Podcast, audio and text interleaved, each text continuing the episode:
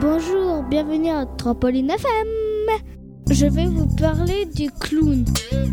Le clown est un personnage de cirque et il est drôle. Il existe deux sortes de clowns. Le clown blond et l'Auguste. L'Auguste est le plus ancien. L'Auguste est bizarre parce qu'il a un nez rouge et les chaussures sont plus grandes que les pieds. Le clown blond porte souvent des habits de lumière avec des paillettes, ce qui le rend éclatant sur la piste. Au revoir, c'était Ryan en direct de Trampoline F.